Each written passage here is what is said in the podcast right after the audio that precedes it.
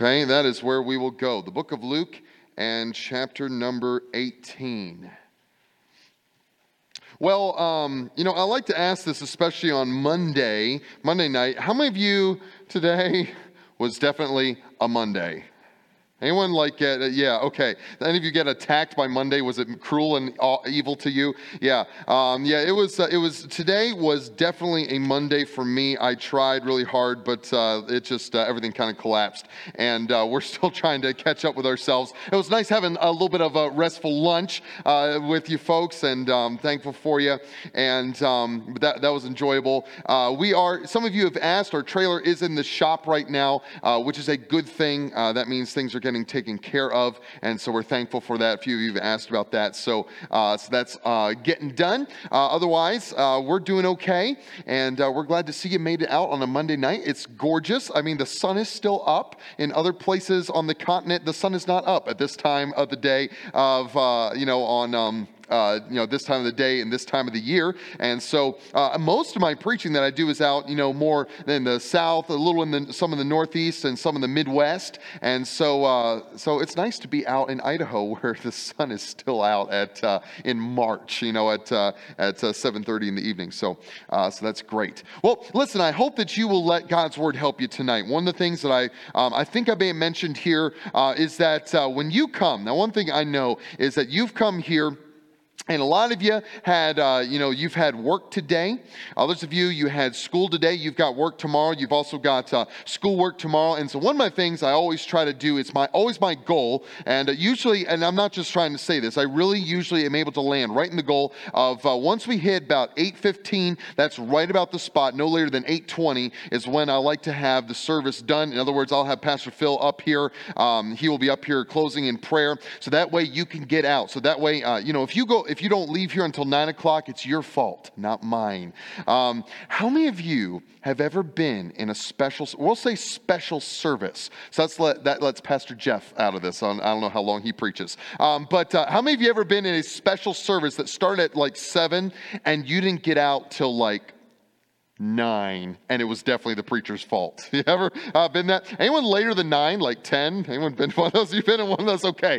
Um, uh, this will not be that service, okay, Lord willing. Uh, I don't, uh, I have been in those and had to work the next morning, and you know what? You love the Lord, but you also need to get to bed, okay? And so, um, so you've made the sacrifice to be here, and I remember, uh, you know, as a teenager, and all, uh, you know, having a job. And I would switch all my schedules. When revival week came, I'd switch my schedule. So I was working mornings. I'd work six to two, or seven to four, or seven to five, eight to five, and uh, that way I could get home and get some food, and then get over here quick for the services. And then, you know, the next morning you got to be at work. So, um, uh, you know, if you have kids at school, you might have to get er- up early to get kids to school, or you know, you might be homeschooled and you're just like, what, what's the big deal? You know, I just uh, I get up when I do, and uh, um, so, but we'll be considerate of that. I just want you to know that. Uh, I've been there and uh, rushing out the door and all that and trying to get home. So, uh, so like I said, if you're here till nine o'clock, uh, it'll be your fault shouldn't be mine. Okay. Uh, so we're going to look at a passage that I also I say is that um, if you're going to take the time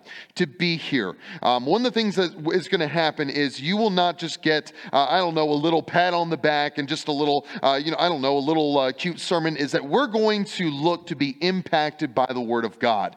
And uh, if you came here tonight just to uh, just get patted on the back and be told you're doing okay.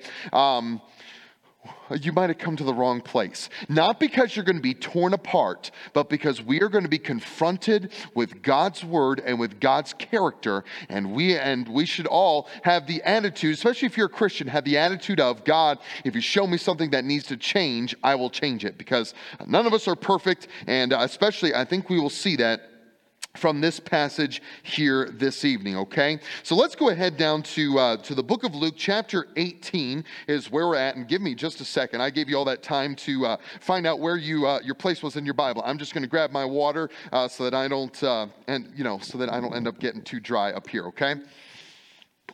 Luke chapter 18, we're going to look at a familiar, I think, of probably a familiar passage of Scripture, but I hope it will come alive to you this evening. It says here in Luke chapter 18, verse 9, and he spake this parable unto certain which trusted in themselves that they were righteous and despised others. Two men went up into the temple to pray, the one a Pharisee and the other a publican. The Pharisee stood and prayed thus with himself God, I thank thee that I'm not as other men are, extortioners, unjust, adulterers, or even as this publican. I fast twice in the week. I give tithes of all that I possess. And the publican, standing afar off, would not lift up so much as his eyes unto heaven but smote upon his breast, saying, God, be merciful to me, a sinner.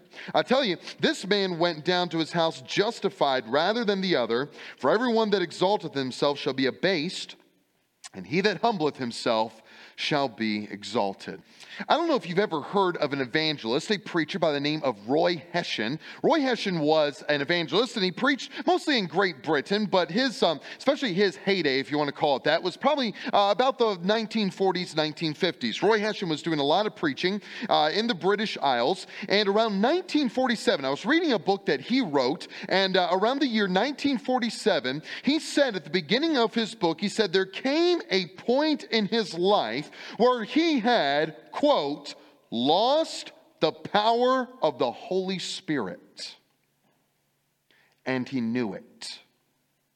I'll tell you what, um, there's a lot of things that, uh, there's a lot of things that can happen in preaching, okay? Uh, weird things happen if you preach long enough. A lot of weird stuff happens because just look around you. There's a lot of strange people out there in the audience. And so unusual things can happen uh, when you're in a service, okay? Uh, but one of the things I fear more than anything else is that I would preach and not have the power of the Holy Spirit. And really, any preacher is just worth, uh, worth his, uh, his weight in gold it would say the exact same thing, would say, boy, boy, uh, my goodness, other stuff might go wrong, but if nothing else, let it not be said that I, you know, didn't have the power of the Holy Spirit when I preached. And um, Roy Hession said that even though he said, I knew I lost the power of the Holy Spirit, he said, I continued to preach evangelistic campaigns and to continue to preach. And he said it was a terrible feeling. He, but then he said, because of this terrible feeling that really he knew God's presence was gone, he said, I just redoubled my efforts and became more forceful as I preached. Well, I said that didn't work either. So, um, so around April of 1947, uh, he was going to be um, he was going to be in charge of an Easter conference, and so he invited uh, a bunch of uh, missionaries from Eastern Africa who had just recently seen God do some great revival in East Africa, and so and so he brought them in. You know, here's men who have actually seen revival firsthand just in the months uh, before, and so he brings them in as some of his main speakers. And he and Roy Hession said this. He said, "quote As my wife and others humbled themselves before God and experienced the cleansing of the blood of Jesus, he said, I found myself left somewhat high and dry.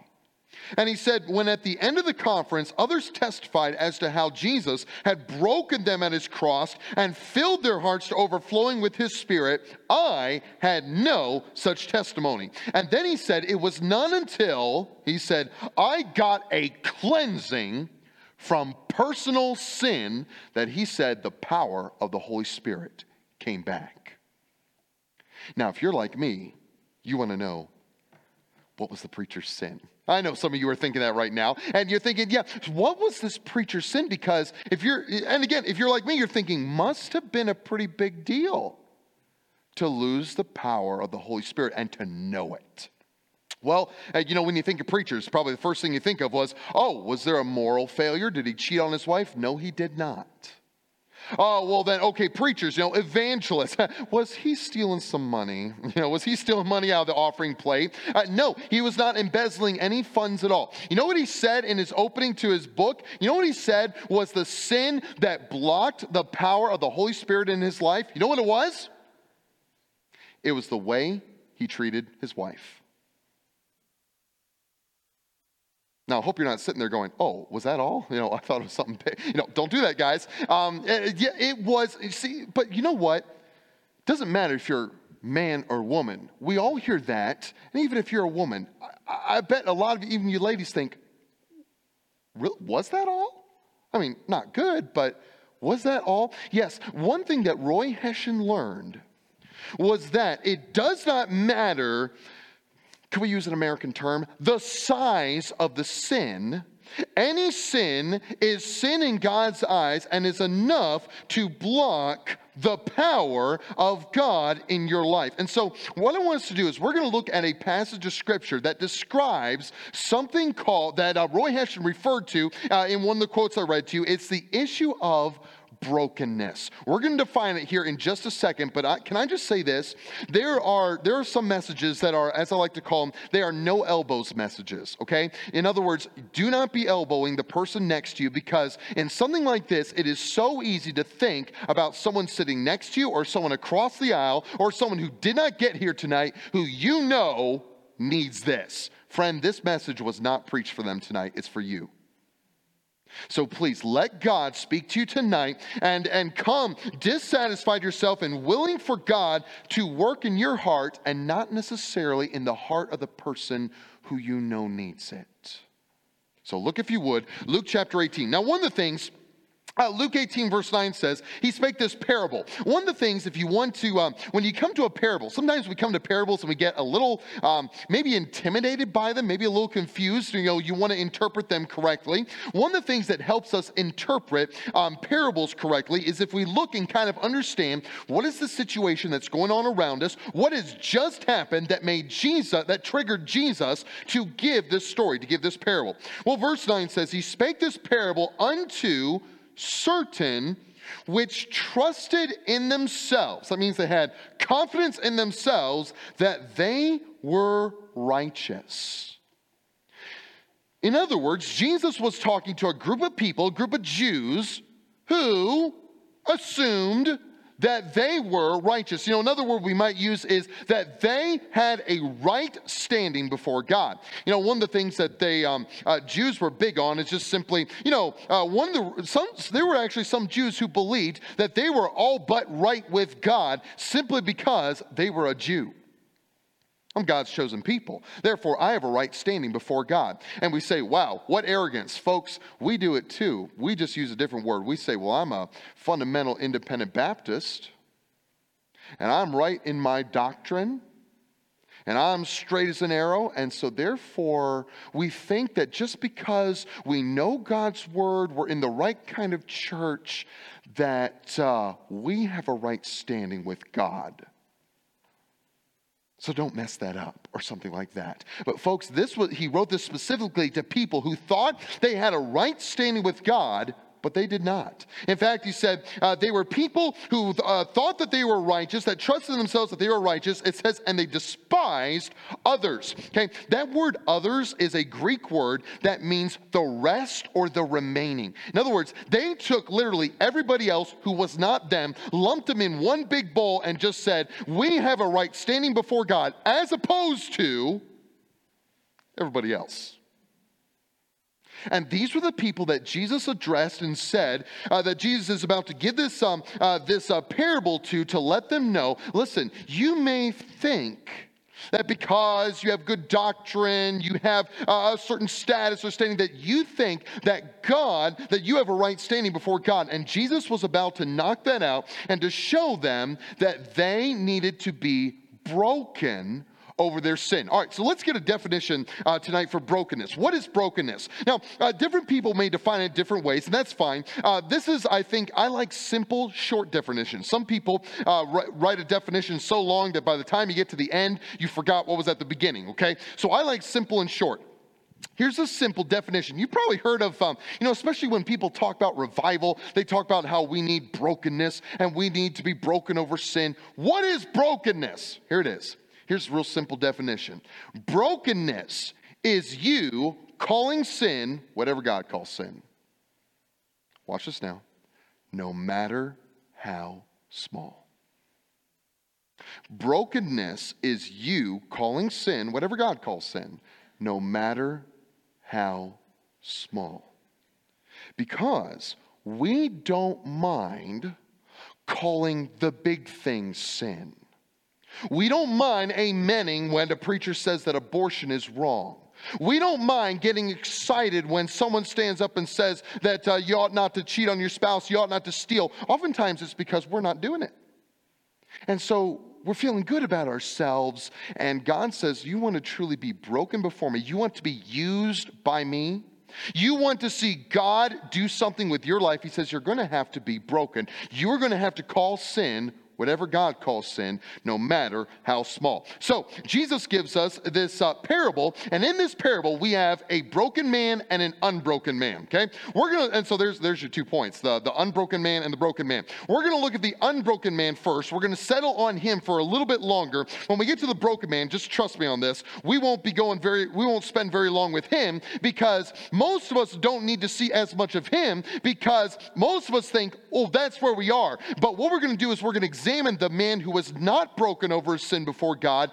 And uh, if you'll let the Holy Spirit speak to you, he may show you that you're more like this unbroken man than you realize. So, first of all, the unbroken man, who was he? Verse 10 says, Two men went up into the temple to pray, the one a Pharisee you say, now, what is a Pharisee? Now, of course, Jesus interacted often with the Pharisees. Um, the Pharisee, you ready for this? The word Pharisee, if you really kind of broke it down into what the word means, the word Pharisee simply means a separatist. Oh, there's a good independent Baptist word. It just simply means a separatist. And so the Pharisees, uh, the Pharisees came out uh, really at a very good, uh, very um, important time because what had happened was, of course, the nation of, uh, of Israel and the southern kingdom of Judah, the two of them had been conquered, and a bunch of empires were conquering on top of each other. The Babylonians did the first conquering, uh, or the Assyrians, then the Babylonians conquered them, and then the Persians conquered the Babylonians, and then the Greeks come and conquered the Persians, and the Romans conquered the Greeks. So Israel is just kind of getting traded from one empire to the other. They're always conquered by someone uh, at this point after the fall of Jerusalem uh, in 586 BC. And so, and so one of the things that happened when the Persians conquered them, one of the things that the Persians did Persians didn't mind so long as you did not rebel and so long as you paid your taxes. They did not mind basically you could have your culture, you could keep your culture, you could keep your language, you could keep your religion. Just don't rebel and pay your taxes, essentially. And you know, the Jews, even though they were conquered by the Persians, you know, they were generally good with that. You know, they okay, because they could at least keep all their Jewish culture and they could keep their religion. Well, folks, uh, the Persians were eventually conquered by the Greeks. And the Greeks had a totally different philosophy. The Greeks believed that their culture was the best that there could ever be. And so when they conquered over, over nations and lands, and when they took over the Persian Empire, the Greeks said, You have got to change your culture, you have got to change your religion, and you have got to mimic and copy us. Well, if you're a Jew, that's a problem. Because the Greeks are going to ask you, they're going to ask you to worship their Greek gods. They're going to ask you to you know, get rid of your culture, which the Jewish culture was very much tied to their worship of the one true God. And so, and so there were people that said, you know, we cannot do this. This is not good. What are we going to do? You know, we've got to follow the law. We've got to please God. We can't go back into exile. We can't do this. What are we going to do? Someone's got to help us. And do you know what happened? Out of that situation rose a group called the Pharisees. And the Pharisees, their job was basically this. They said, All right, listen, what, the most important thing we can do is to follow the law. Don't let the, get swept away into the Greek religion, into the Greek culture. We've got to follow God's law. And so the Pharisees really started out with a very good motive. But uh, it did not take long. And so, actually, one of the things the Pharisees would do is they said, listen, just to make sure that we don't succumb to the Greek culture and to the Greek religion, uh, let's, even if the law says this, let's, let's not land on the line. Let's land above the line just to make sure we stay as far away from the Greek religion, the Greek culture as we possibly can. And the Jews were okay with that because they said, oh, yeah, we want to be extra careful. And so, if the law said do this, the Pharisees said, hey, everybody, we better do it a little bit more than that just to make sure we're not too close to the line. Well, um, that just kind of continued to snowball, and eventually the Pharisees are basically saying, I know God's word says this, but if you love God like I do, you do this something above what God's word says you need to do to please God. And eventually, these Pharisees became very oppressive, but they were very, um, uh, eh, very controlling of the people. And eventually, the Pharisees became really a blight on the people because they began to teach the people that you had to do even more than what the Old Testament law said in order to obey God, in order to please God. Look, if you would, at this unbroken man, this Pharisee. And look at his prayer. First of all, notice his stature. It says the Pharisee stood. Now, standing for prayer isn't necessarily something wrong, but the, the word here for stood is a, is a word that means to take a stand. You know, to, to stand in such a way so that you all would see him. For example, it would be, um, it would be like this. It would be like if, um, let's just say that we come to, you know, we come to the end of this service, okay? We're coming towards the end and, and uh, it's, it's time to close. And, and, so, uh, and so Pastor Phil says, you know, hey, uh, Brother Tim, he says, would you mind, you know, closing us in prayer? You know, that shouldn't be too strange. Well, would it be a little bit strange if uh, he, you know, Pastor Phil bows his head and Brother Tim just kind of walks up here, comes right around here, and he picks up the flowers, sets it over here, steps over this plant, stands on the middle of the offering table, spreads out his arms, and says, Let's pray. Would you get nervous? Well, yeah, you think, wow, I've never seen this before. You probably be, you probably have your phone out wanting to record. Well, you, who knows what Brother Tim's going to do next? Who knows? And um, and so that's the idea of the word stood. It doesn't mean that he was just standing while he prayed. It means that he took a stand somewhere where everyone could see him. And so, because he wanted to make sure everybody knew how godly he was. It was important. It was important to the Pharisee that you knew he was spiritual and that he loved God. And if you did not know it, you needed to know it. And so the Pharisee then, it says that he stood and prayed thus. Notice who his, um, his audience was when he prayed. It says, now he does address God, but Jesus lets us know who he actually prays to. He prayed thus with himself. You know what the idea there is when it uses the preposition with? It has the idea that he was talking to himself. Now, I went to Bob Jones University, and uh, one thing, if you go there, is they give you an exceedingly great big diet of Shakespeare. How many of you ever seen Shakespeare before? You ever watched a Shakespeare play at some point in your life? Okay. How many of you actually like understood it? Okay, uh, okay, some of you, that, hey, that is okay. You are not always expected to understand everything going on with Shakespeare. And um, one of the things that Shakespeare would do, and other, and other um, writers would do as well, they had this thing called the soliloquy. And a soliloquy was a big, fancy English word for he's talking to himself again. That's all, that's all soliloquy was. But what they would do, they'd have the play over here, and then the main character, he would like run over to, all the way over here to the side of the stage, and he'd stand over there, and he'd just all of a sudden start talking to himself. He'd look up there, everyone's over here like eating lunch, and he's just uh, kind of talking to himself, and he's, you know, he's talking, and, and he's talking about, you know, oh, should I kill the king and take his place? And he's saying that, and I'm up in the balcony thinking, hey man, I can hear you. And I bet you he can too, the king sitting right over there. And I think, and then I realize, okay, he's talking to himself, just like some of you do. Okay, he's just talking to himself, and so and so it's uh, the soliloquy is just really talking to himself, and that's who the Pharisee was praying to. He was not. He said he's not. Jesus let us know he's not praying to God. He's praying really to himself. Well, what is he um, what is he praying? Well, it says here in this verse, it says in verse number 11, he says, God, I thank thee. And the first thing you ought to notice there is what, what he did not pray. And he starts off with, you know, a bunch of praise and all that kind of stuff. You know what uh, was not there? Confession of sin. You know, friend, when you go to prayer, I don't know how you can start prayer without immediately thinking, why would God want to listen to me? I have failed him again. How, I don't know how you can get through the first few minutes of prayer without saying, oh goodness, Lord, I have some things I need to get right with you.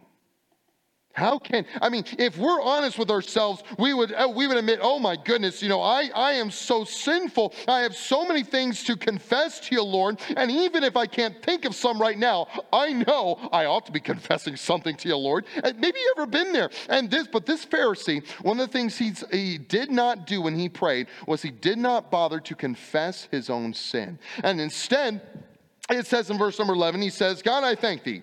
Uh, he says, I thank thee that I am not as other men are. And there again, other men, that's the word for the rest or the, or the remaining. In other words, he's praying, saying, God, thank you that I'm not like everybody else. Thank the Lord. the Lord, aren't you just impressed that I'm not like everybody else? So he flaunts off what he had not done. He talks about how, how great he was and how, how he had not done all these sinful things. In fact, he says in verse number 11, I thank thee that I'm not as other men are. All you uh, people out there, he says, the extortioners, the, the, the people who steal stuff, uh, the unjust, the adulterers, the people who cheat on your spouse. He said, or even as this publican, he says, Lord, isn't it so great that I don't do all these sinful things? Can I tell you something, folks? It is a good thing he wasn't doing all those things. But you know what he did? When he looked to see if this Pharisee was, was asked, you know, would you say that you have a right relationship with God right now? He would say yes, because if he looked at the worst of sinners and compared himself to them, he looked pretty good, just like some of you. But folks, other sinners are not our comparison for if we're right with God. God is the standard. But you know what is really convenient is if we can switch out God and say, you know what, compared to God, oh my goodness, I don't look so spiritual. But if you can take your spouse and say, wow, my spouse has issues, has all these issues, at least I, uh, maybe I have these issues on the side, at least I don't do what he does. You know what that's called? Not being broken. Because when we start to excuse this and this and this, because we don't do this and this and this. You know what we need? Brokenness. Do you know what that really is? When we would say, God, aren't you impressed? I may be doing this and this and this, these kind of small things over here. At least, Lord, aren't you glad I'm not doing this and this and this and this? Doesn't that count for something, Lord? Friend, you need to be broken over your sin. You need to be broken over your sin. This Pharisee used other people as his standard, and he says, uh, I'm, Thank you, Lord, that I'm not like all these other people. But then he says in verse number 12, then he flaunts what he had done. He says in verse 12, I fast twice in the week. In other words, Lord, aren't you impressed? I fast twice a week. Because you know, the law, technically, the law only required the Jews to fast one day a year the Day of Atonement. That's actually the only one that they were required to do. Now, if they wanted to fast more than that, fine, no problem. But the Pharisee thought that because he fasted twice a week, ho, ho, ho, ho, look at me, Lord. Aren't you impressed? Can I say something, friend? You don't have some kind of better status before God uh, be, just because you don't miss, just because you don't miss a single service like so and so does. Oh, Lord, aren't you glad that I don't miss services like so and so? Oh, my goodness, Lord, aren't you just impressed of how I do this for you, Lord? No, He's not. Because in your fervency to remind God of all the church services that you attend, God, however, is not impressed by your arrogance. And you need to be broken over your pride. God is not impressed. And in this, he goes on, he says, I, I, uh, I fast twice in the week. And then he says, and I give tithes of all that I possess. Now, this is interesting. The word possess is a word that means anything that I acquire, anything that I would buy. In other words, the um, you know, if you're like me, you you you probably tithe. I hope you tithe. You probably tithe off of just your gross income. You just add up. For me, I add up at the I add up at the end of the month uh, how much I've made. I take 10% off of that, add a little bit on top, and I send that to my home church in Alabama. That's where I tithe. That's where I'm a member and all that. Well, this guy, because you know our gross income that's where you buy everything out of. So, uh, but this Pharisee, oh, let me tell you something. This Pharisee, if he bought something, he tied 10% off of what he bought. In other words, if, uh, if the Pharisee went down to Little Caesars and bought a pizza, he would tithe 10% of that pizza. He would. He'd come into the pastor's office and say, You want a piece? Uh, if he was to buy a boat, he would, make, he would probably keep, log, keep a log of his hours and make sure that he spent 10% of the time on his boat having the youth group out for different activities. Not a bad thing to do. Why not? Sure, if you want to. But he thought that he could get away with this and this and this and this because he did this and this and this. Oh, I give tithes of all that I possess. I give tithes of everything that I gain. And you know, it's interesting, Jesus calls them out on this because the Pharisees um, in Matthew 23, he says that they pay tithe out of mint and out of um, cumin, spices. In other words, they would get spices and they would uh, they'd uh, they'd weigh it out and they'd weigh it out and say, okay, this is how much weight. So if I divide that that weight by 10, that would be this much amount that would go over here. That is for the temple. This much is for me. And you know, Jesus did not condemn them for taking a tithe off of their off their spices. He condemned them because they omitted the weightier matters, the more important things such as law, judgment, mercy, and faith. And so he says, Listen, I am not so impressed because the fact was, these Pharisees, though they tried to say, this Pharisee tries to say, Look at all the good things I do for you, God. Actually, Jesus says, You Pharisees are a bunch of fakes. Matthew 23, Jesus said that um, he called out all those woes on the Pharisee. He said, You know, you don't even keep your own rules. He called them out because they don't, didn't care about helping others. He called them out because they only kept some of their traditions. He called them out because what little they did, they just did it to be praised. Well, he called them out for fighting guests to get the best seats in the feast and at feasts and at the synagogue. He called them out for not wanting to serve others. He called them out for keeping people out of the kingdom of God. He called them out for being thieves stealing widows' houses. He called them out for their fake prayer. He called them out because they didn't care about the home of their home people. He called them out for breaking promises and oaths. He called them out for excusing themselves from law, justice, mercy, and faith. And he called them out for all these things and said, Oh, you Pharisees, you look like you're super spiritual, but he says, You actually are not right with me. Though, yes, everyone sees all the good stuff you do, what about this and this and this. You know, we're really good about renaming or excusing things that God calls sin. And we want God to be impressed because we read our Bibles every day, and because we show up to church every time the doors are open, and because we're an usher at church, and we expect God to excuse the things that He calls sin, such as when you follow your own plan for your life. You know, Colossians chapter 1, uh, verse 9 says, uh, For this cause we also, since the first day we heard of it, we don't cease to pray for you, uh, to desire that you be filled with the knowledge of His will and all wisdom and understanding. In other words, God says, You're to follow my plan for your life, not yours. So, friend, tonight, if God has a plan for you and has given you instructions, you're supposed to be somewhere doing something and you're not doing it, you know what God calls that? Sin. Oh, you say, Brother Matt, okay, that's not that bad. Friend, God calls it sin. So you need to be broken over it. What about the sin of worry? You know what Philippians 4 6 says? Be careful, literally, be anxious about nothing. And Matthew chapter 6, verse 25 through 34, Jesus very clearly states, read it sometime, that if you worry, you are declaring for everyone to say, I don't trust God. But we feel very American and super spiritual to just say, well, I just, I'm just so concerned, so I worry a little bit. And we expect God to excuse our sin. And you wonder why God starts to seem a little far away. God calls worrying sin.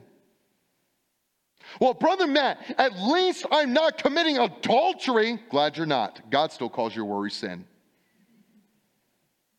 And you need to be broken over it. What about the sin of discontentment? You know, uh, Philippians 4:11 says, "Not that I speak in respect of want, for I've learned in every that in whatsoever state I am, therewith to be content." Have you gotten discontent with your job? Your health, your spouse, to the point where you just start to say, Why do I have to have them, Lord? You know what God calls discontentment? Sin. Well, Brother Matt, at least I'm not stealing from banks like the extortioners. Glad you're not. God still calls your discontentment sin. And you need to be broken over it. What about the sin of unthankfulness? You know, Ephesians 5 says we're supposed to give thanks always for all things. You know, when we come to a situation, we just say, you know what, there is nothing in this situation, no, no aspect of this that I could say thank you to God. I, I'm just, I want nothing to do with anything that's happened here. You know what that's called? Sin. It's called being unthankful. Well, Brother Matt, at least I'm not doing something really, really bad. Glad you're not. God still calls your unthankfulness sin. Friend, you need to be broken over it. What about pride? Are you that person? There's often one or more. Are you that person that is always, always right and never, ever wrong? I wonder, is that because of pride? If there's pride in your life, you need to be broken over it. What about selfishness? You know, Philippians chapter 2 says, Look not every man on his own things, but every man also on the things of others. In other words, don't be so concerned about yourself. Try to think about other people once in a while. Some of you in this room are so selfish, and all you can think about is what pleases you. And usually it shows up the most in your home. Oh, maybe not at church where you need to make sure everybody thinks you're really spiritual, kind of like the Pharisees. But at home, you expect everyone else to serve you and you expect everyone else to do things for you because you, you have it harder than everyone else. Folks, we better get rid of the selfishness because God calls it sin. What about the, uh, what about the sin of irritability and anger? You know, uh, Ephesians 4 2 says, with lowliness and meekness, with long suffering, it says, forbearing one another in love. Oftentimes we think that, oh, just because, oh, we, we some, sort of rename our sin. Oh, well, I'm just a little irritable. Well, I'm just frustrated. Or I'm just a little angry. You know, God still calls that sin. We need to be broken over it. But, Brother Matt, at least I'm not doing adultery. Glad you're not. God still calls irritability and, and becoming frustrated to anger and all that. God still calls that sin. What about envy? What about jealousy? What about gossip? Some of you might be uh, a storyteller. You know, Proverbs 18, verse 8 says, The words of a talebearer are as wounds, they go down to the innermost parts of the belly. It says a, a talebearer, literally a storyteller. Doesn't have to be a false story, even if the story is true. And you say, "Oh, well, okay, so maybe I talk about people a whole lot, but at least, at least I don't like steal from them like the extortioners and the unjust." Glad you're not doing that. God still calls your gossip sin, and you need to be broken over it. What about uh, the stuff we the stuff we look at, the stuff we listen to, the way we dress? Oh, there's so many things we could put in there, and, and we excuse our sin like this. We uh, oftentimes we we just say, "Well, that's just the way I am." Or we like to say, well, that's just the way life's always been. Or that's just the way our family is. I remember hearing one person once, uh, she said, you know, there's a, she's, I remember very clearly, she said, you know, there's often a whole lot of yelling in our home, but you know, there's also a whole lot of loving. In other words, it is okay to sin against your family so long as you show them some love somewhere down the road. Is your home like that? Friend, you need to be broken over your sin and quit excusing it. Uh, some people want to say, well, this, the what you see, that's just my personality. Or people say, well, I struggle. I have flesh just like everybody else. Yes, you do.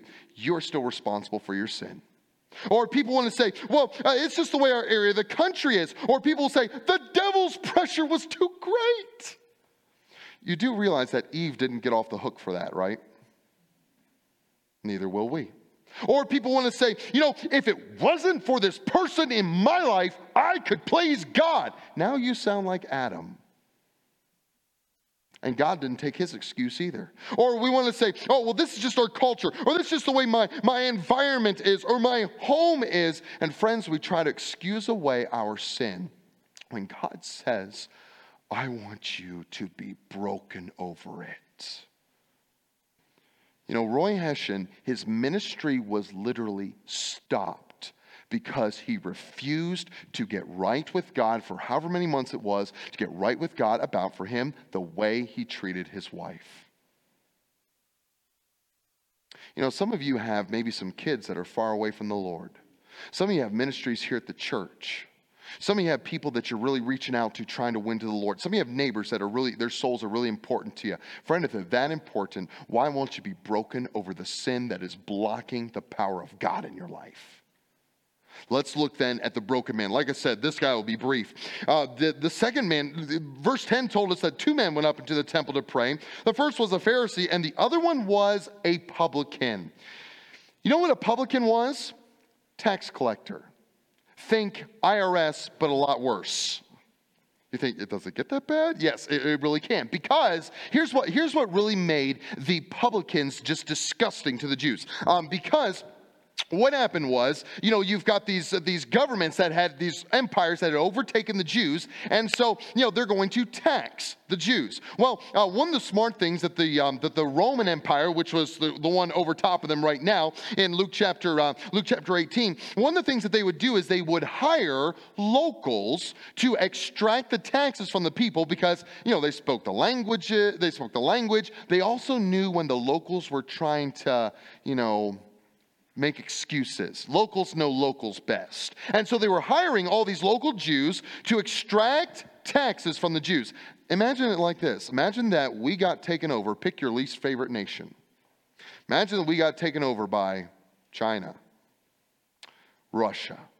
Just imagine that. Imagine, imagine if the streets of Nampa, you would see jeeps going down, you would see tanks going down. They're not, they're not US camouflage, they're Chinese oh, we're Americans. You know how that would boil inside of us, and yet there's nothing we can do. We've been taken over. There's nothing we can do. We're, we're just, we've all been squelched. And so now the soldiers are going up and down the streets. Okay. So then there's this law about we got to pay extra taxes, ridiculous taxes, to the Chinese takeover government. Well, you know, of course, we're good Americans, which means we ain't paying them. And then uh, finally, one day, of course, the computer system shows we haven't paid these taxes. And so finally, there's a knock at the door you open the door, and there's standing maybe so and so from church. And you say, "Hey, how you doing?" And you look behind, you say, "Why um why do you have two uh, two of the Chinese soldiers with them?" You probably use like a slang term that we'd, we'd probably come up with some kind of dirty name to call these soldiers. Why do you have two of them with you? Well, um, and what's that thing on your arm? Why do you have? Are you working for them now? I do and your friends, your friends at the door says, I do, and uh, I am here to, uh, according to such and such computer and statements, you have not paid your taxes. And it's someone from church. You know how you'd like look them in the eye and just think, what is wrong with you? Traitor. That's what you, that's what you say to them. Traitor. It'd be one thing if some Chinese dude came up to me and was taking money from me but you, you're American. You're like me. Traitor. And that's how the Jews viewed publicans. Because they worked for the foreign takeover government, and so they viewed them as traitors. They were considered unclean Jews, hated publicans. Why? That's why Zacchaeus Matthew, these guys were just hated by the public. But what does it say? Notice what it says about the publican. It says in verse 13 that the publican, standing afar off, Notice where he stood. He wasn't standing. Uh, he wasn't standing on the table like Brother Tim was doing. You know, he's he's not on the table with his arms out. You know, he's, it says he's standing uh, uh, far off, back over, kind of in the corner where no one else would see him. It says he was standing afar off, standing at a distance because he saw his unworthiness to come before God. Can I tell you something, friend? One of the smartest things you can learn is to realize that we do not have a worthiness to stand before God, even after after you get saved, we do not have some kind of intrinsic worth that makes it so that, oh, uh, you know, we, we just have, we could just, uh, you know, do whatever we want. Now, the nice thing is, God lets us come into his throne room at any time to, to make prayer to God. But uh, I love how Psalm 24 says, Who shall ascend into the hill of the Lord? Who shall stand in his holy place? He that hath clean hands and a pure heart, who hath not lifted up his soul unto vanity, nor sworn deceitfully, he shall receive the blessing of the Lord and righteousness from the God of his salvation. This is the generation of them that seek him. In other words, the point is, is that this, fair, this publican saw, I am not worthy for God to give me two seconds of his time. Some of you might be like the Pharisee and you think, Yo, well, you know, I do a lot for God. He really ought to be paying attention right about now. This publican saw how sinful he was. And it says in verse uh, 13, he st- was standing afar off. It says he would not lift up his, so much as his eyes unto heaven. In other words, um, he, he was standing afar off. In other words, God was the only one that could hear him. With his head down, no one else could hear him. No one else could hear the mumbles and the groans coming out of his mouth. No one but God, because he saw, you know, he didn't compare himself. Am I better than this publican? Am I better than the Pharisee? Am I better than, you know, so and so that I know, friend, person from church? In other words, he saw God's holiness and said, Oh no, I am so sinful.